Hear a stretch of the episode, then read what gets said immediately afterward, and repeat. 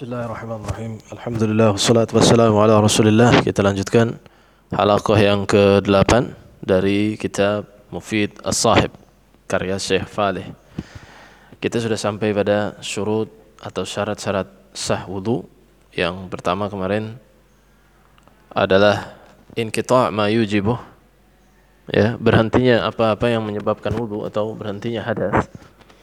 Yang kedua niat yang kedua niat. Yang ketiga adalah yang sekarang kita bahas di halakoh kita ini adalah al-Islam.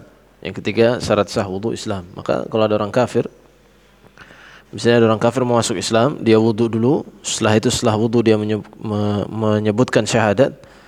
Setelah itu dia langsung sholat e, duha atau sholat sunnah dua rakaat atau sholat tahiyatul masjid, maka tidak sah sholatnya. Kenapa? Karena dia belum berwudu. Wudu yang dia lakukan sebelum Islam tidak sah karena syarat sah wudu adalah Islam. Yang keempat adalah al-aql. Ya, maka kalau orang gila berwudu tidak sah. Atau orang pingsan berwudu tidak sah. Ya, atau orang mabuk misalnya mabuk yang berat, dia wudu, habis dia wudu uh, apa namanya? Dia sadar gitu kan misalnya. Atau orang gila berwudu setelah wudu sadar. Atau orang pingsan. Ya diwudukan orang. Ini tidak sah karena tidak ada niat kan? Terus juga karena dia tidak berakal. Jadi harus berakal yang berwudu. Yang kelima tamyiz. Tamyiz adalah anak-anak kalau di madhab Hambali adalah anak-anak yang berumur tujuh tahun. Yang berumur tujuh tahun. Jadi patokannya adalah tujuh tahun Uh, sedangkan uh, masih dalam madhab Hambali tapi bukan yang resmi uh, selama anak-anak tersebut ya bisa membedakan mana yang maslahat dan mana yang manfaat. Bisa uh, apa namanya paham kalau diajak bicara dan sebagainya ya. Uh, kalau di uh, begitu pula di madhab-madhab yang lain ada yang menjadikan patokannya adalah kapan seorang bisa disebut tamiz jika sudah bisa buang uh, apa namanya buang hajat sendiri, mencebok sendiri, terus ketika membuka kulkas tidak tumpah airnya yang ditaruh di apa namanya di gelas, terus misalnya kalau ngambil nasi tidak berhamburan, ya mungkin di kita umur lima apa enam tahun lah ya biasanya seperti itu ya, maka enam tahun, tujuh tahun, delapan tahun ini masuk tamiz. Kenapa kok nggak disebut balik di sini? Karena balik itu adalah keadaan di mana seseorang sudah uh, mukallaf. Balik adalah di mana seseorang sudah mukallaf dalam artian dia sudah uh, wajib untuk melaksanakan hal-hal yang diperintah oleh syariat. Tapi kenapa dia tidak dimasukkan syarat sah sholat? Karena yang sah untuk sholat tidak hanya yang balik saja. Balik itu masuk syarat sah wajib, syarat wajib sholat, ya kan? Harus balik, berakal, Islam dan suci dari haid dan nifas. Itu syarat wajib. Kapan orang wajib sholat? Tapi kalau syarat sahnya tidak mesti balik. Dalam artian yang belum balik mereka sah sholatnya meskipun hukumnya tidak wajib. Jadi kalau ada anak umur 10 tahun sholat, sholatnya sah selama syarat rukun semuanya terpenuhi, dia dapat bisa dapat pahala sholat. Makanya inilah rahmat Allah Azza wa Jal, anak-anak yang tamyiz atau anak-anak yang belum balik, kalau dia melakukan kebajikan dia dapat pahala. Tapi kalau dia melakukan dosa, mereka tidak dihitung dosa. Ya. Dalilnya banyak sekali ya. Salah satunya uh, ketika seorang wanita mengangkat uh, seorang bayi ya apa seorang anak kecil di hadapan Rasulullah SAW bukan bayi anak kecil ya uh, ditanyakan apakah dia mendapat pahala haji kata wanita tersebut maka Rasulullah SAW bersabda engkau dan anak tersebut ya yang artinya engkau dan anak tersebut dapat pahala kenapa karena ibunya membantu dia tawaf dan sebagainya. Nah ini menunjukkan bahwa yang belum balik juga mendapat pahala. Tapi kalau dosa karena dia belum mukallaf atau belum menjadi seseorang yang dibebani syariat, maka dia tidak mendapat dosa. Ya, jadi tamis sholatnya sah. Sholatnya sah. Tamis itu kalau di madhab patokannya ya dia tahu yang bermanfaat dan tidak baginya dan dia sudah berumur tujuh tahun berdasarkan hadis anak-anak uh, yang disuruh sholat ketika apa? Muru abnaakum ya perintahilah anak-anak kalian untuk sholat ketika mereka berumur tujuh tahun. Nah di situ karena di dalil menyebutkan tujuh berarti yang tamis adalah anak tujuh tahun. Sehingga wudhu, puasa, dan sholat itu sah dari anak tamis. Tapi ulama madhab hambali masih dalam hambali menyatakan tidak pasti tujuh tahun. Yang penting kalau sudah ada tanda-tanda dia itu tamis, paham, diberitahu, bisa bedakan mana yang api bara, mana yang roti, bisa buang air sendiri dan sebagainya, maka sholatnya sah. Ya. Uh, yang keenam, alma at-tahur al-mubah. Syaratnya adalah air yang digunakan adalah air yang tahur dan mubah. Tahur ya sudah lewat di bab air yaitu suci mensucikan ya seperti air laut, air sumur, air hujan dan lain-lainnya. Al-mubah, tapi disyaratkan juga mubah dalam artian tidak haram ya. Yang haram itu seperti air curian, air rampasan atau air yang diwakafkan untuk minum terus dipakai untuk bersuci ya. Maka karena dia syarat sah, otomatis kalau airnya haram maka tidak sah. Ya. Uh, nah, yang ketujuh wa izalatu ma yamna'u usulahu dan menghilangkan apa-apa yang uh, yamna atau menghalangi usulahu usul itu sampai sampainya air. Nah, jadi apa-apa yang menghalangi air untuk sampai ke kulit maka wajib dihilangkan dulu. Ya dalilnya apa? Rasulullah SAW pernah bersabda wailul aqabi minan nar.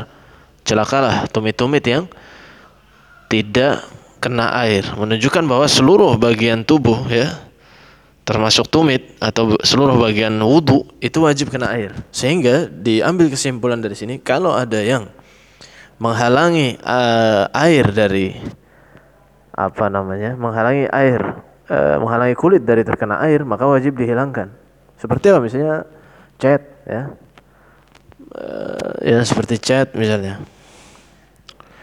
Atau apa misalnya kotoran. Pokoknya apa saja misalnya Terus hand body bagaimana? Ya hand body lihat dulu uh, dia zatnya bagaimana? Karena ada hand body yang dia menyatu dalam kulit ya dia meresap ke kulit. Ada yang hand body yang dia memang menghalangi air tidak meresap kulit ya. Nah maka hati-hati juga hand body jangan diambil rata hukum hand body. Oh boleh? Enggak. Harus dilihat bahannya ya. Jadi kalau dia menghalangi dari kulit maka tidak sah wudhunya Nah, uh, wal istinja'u awil istijmar. Dan juga merupakan syarat sah wudu adalah istinja atau istijmar sebelum berwudu. Jadi kalau misalnya ada orang buang air kecil, setelah selesai buang air kecil mungkin sudah tidak menetes lagi, dia berwudu. Setelah berwudu baru dia beristinja. Maka ini tidak sah wudunya.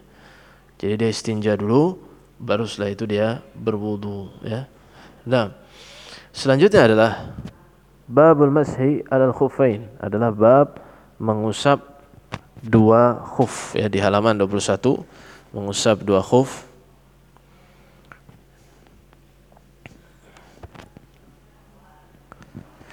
Syurutuhu sab'ah ya syarat-syaratnya ada tujuh. Kenapa kok ini dibahas? Karena dalam berwudu ada namanya e, membasuh kaki ya membasuh kaki dengan air Sedangkan khuf ini adalah ganti dari membasuh kaki yaitu dengan mengusap. Hanya saja tidak serta-merta sholat kita sah jika wudhu kita mengusap dengan mengusap e, kaki kita. Ada syarat-syarat yang harus dipenuhi ya. Jadi misalnya kita pakai e, sepatu atau memakai yang disebut dengan khuf ya. Khuf itu seperti kos kaki tapi dari dari kulit ya agak tebal ya. Atau kita pakai kos kaki misalnya maka kapan mengusap itu bisa mengganti mencuci kaki ya karena inilah kemudahan dari syariat ya. Daripada kita buka sepatu atau buka kos kaki dan sebagainya ternyata bisa dibolehkan untuk mengusap saja. Nah ini tentu meringankan kita. Ayo kalau misalnya naik pesawat ya kan? Naik bis perjalanan jauh susah untuk buka-buka apa? Uh, sepatu dan sebagainya. Nah, maka ada kemudahan dari syariat dicukupkan mengusap. Tapi apa syaratnya? Di sini dikatakan syurutuhu sab'ah, ada tujuh syarat.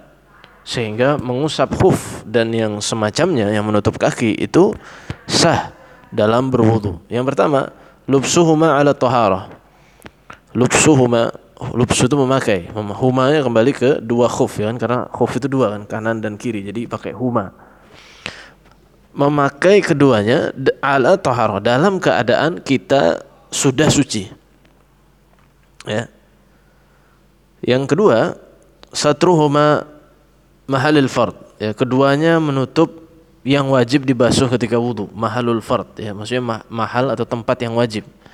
Maksudnya yang wajib dibasuh ketika wudhu adalah sampai mata kaki, maka dia harus menutup sampai mata kaki. Yang ketiga, imkanul masyibihima memungkinkan untuk berjalan dengan keduanya. Dipakai jalan, misalnya dipakai jalan tanpa e, memakai alas yang lain. Maka itu saja misalnya. Yang keempat, subutuhuma binafsihima. Dia bisa tegak dengan sendirinya, ya. Dengan sendirinya tanpa perlu diikat dan sebagainya. Yang kelima, ibahatuhuma. Yang kelima, ibahatuhuma yaitu hukumnya boleh, tidak bukan apa? Bukan haram, bukan curian, ya. Dan juga bukan dari najis. Misalnya dia kita beli, tapi dari najis misalnya misalnya uh, anjing ya sudah kulitnya disamak dibersihkan lalu di misalnya di apa namanya dibikin jadi kulit sepatu atau kulit khuf nah itu maka memakainya najis kenapa karena dalam madhab hambali dan juga syafi'i uh, anjing dan dan dan babi itu tidak bisa disamak waalaikumsalam warahmatullahi wabarakatuh. Nggak bisa disamak ya. Maka eh, apa namanya meskipun disamak maka tidak mensucikannya. Tetap dianggap najis. Nah, yang keenam taharatuhuma ya keduanya dalam keadaan suci ya. Baik suci zatnya uh, seperti tadi ya. Dia bukan dari hal-hal yang najis ataupun dia sebenarnya suci tapi ada najisnya. Misalnya ada air seninya ada kotoran ya, hewan. Maka disucikan dulu kotoran hewan tersebut. Yang ketujuh samkuhuma ya dia tebal ya bukan yang tipis. Nah uh, insyaallah tujuh syarat ini akan secara rinci kita bahas di halakoh yang berikutnya. Semoga apa yang kita sama-sama bahas kita kaji hari ini bermanfaat. Wassalatu wassalamu ala wassalamualaikum warahmatullahi